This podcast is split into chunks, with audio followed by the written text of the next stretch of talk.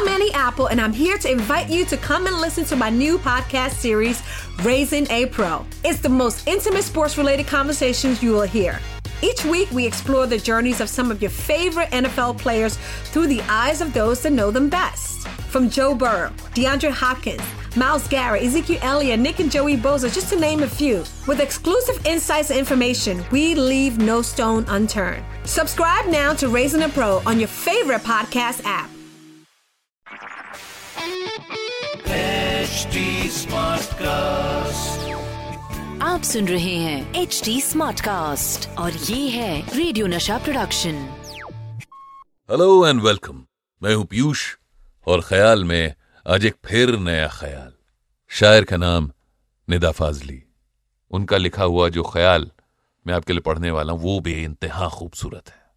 शायर कहता है कि गरज बरस प्यासी धरती पर फिर पानी दे मौला, गरज बरस प्यासी धरती पर फिर पानी दे मौला, चिड़ियों को दाने बच्चों को गुड़ धानी दे मौला।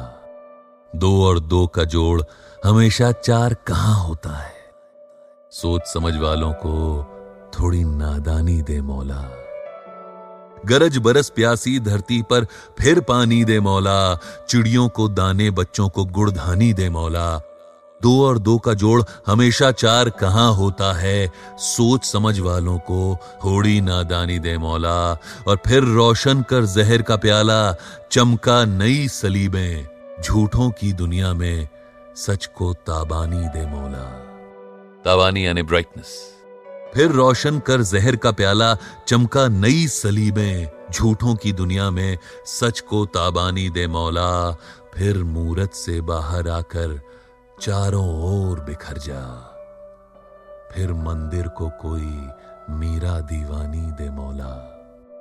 तेरे होते कोई किसकी जान का दुश्मन क्यों हो, तेरे होते कोई किसी की जान का दुश्मन क्यों हो, जीने वालों को मरने की आसानी दे मौला, जीने वालों को मरने की आसानी दे मौला। ख्याल समझ आ गया और आप तक पहुंच गया? अगर ऐसा हुआ है तो ये आज के ख्याल की जीत है।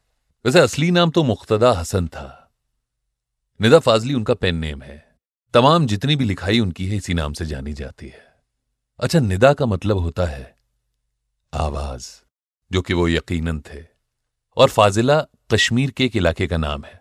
निदा साहब के पुरखे वहीं के थे, इसलिए उन्होंने अपना नाम फाजली जोड़ लिया।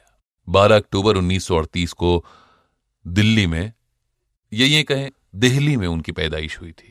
अच्छा, उनकी लिखाई की खास बात यह है कि अगर आपको अच्छे से उर्दू नहीं भी आती है तो भी आप उनकी शायरी समझ सकते हैं।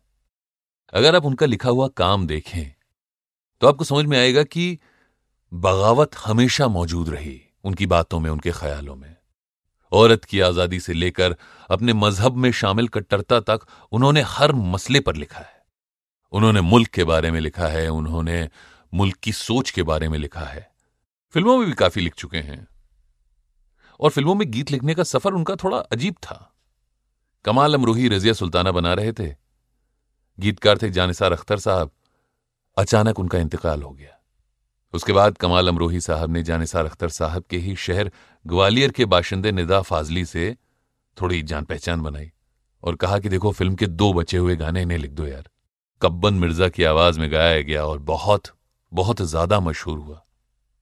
तो याद है आपको, तेरा हिज्र मेरा नसीब है, तेरा गम ही मेरी हयात है, मुझे तेरी दूरी का गम हो क्यों, तू कहीं भी हो मेरे साथ है। आहा, क्या लिखा था। बाय द वे, अगर आपको लगता है कि आप भी ऐसे कुछ ख्याल, कुछ नज़में पढ़वाना चाहते हैं, आपकी कोई फेवरेट है, तो हमें जरूर भेजें। और ये कैसा लग रहा है आपको, ये पॉडकास्ट, ये ख्याल, ये भी हमें जरूर बताएं। बहुत आसान है, मेरा इंस्टाग्राम, ट्विटर दोनों पर एक ही जगह एक नाम से पाया जाता हूं, रेडियो का बच्चन।